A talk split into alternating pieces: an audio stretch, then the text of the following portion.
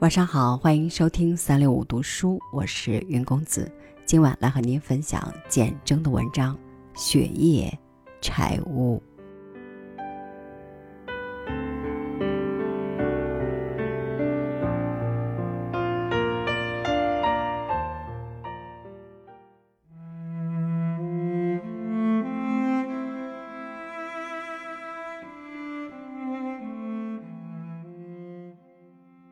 把父母赐我的名姓还给故乡，山川曾经着我面目，我终究不能以山为冠，以水为带，做一个樵夫钓叟。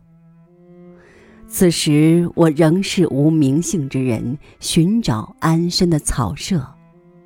天地如此宽宏大量，我终会找到自己的卧榻。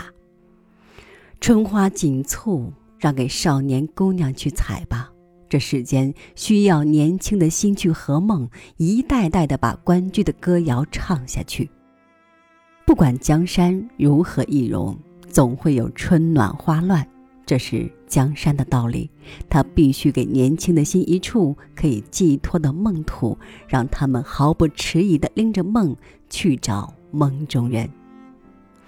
下风挖谷，让给庄稼去听吧，柴米油盐的日子总要有人去数算，这世间才会有壮硕的孩童。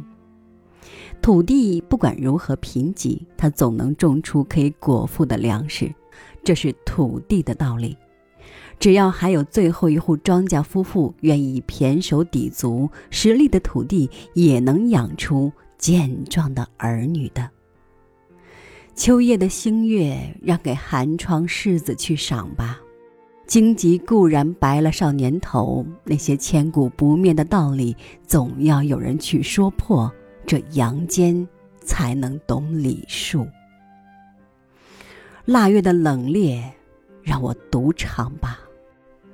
我愿意在这方圆百里无村无店的山头搭一间简陋的柴屋，储存心木，在门前高高挂起一盏灯，招引雪夜中赶路的人来与我煮一壶酒。我是个半盲的人，是尊贵之身，是白丁流民，都请进喝酒。我是个半聋的人，是江湖恩怨，是冤家续仇，既喝酒就不宜多说。我是个半哑的人，人的故事山川风月比我更清楚，要听道理，世子僧侣比我更了然；要问路，樵夫钓叟比我更熟知。你若问我姓名，我说柴屋、青松、白石、雪木，随你称呼。你若问我走的哪条路，我说是哭过能笑，即时能忘，醒后能醉的那条小径。你还要问我是什么样的人，我说是春天种树，秋天扫落叶的人。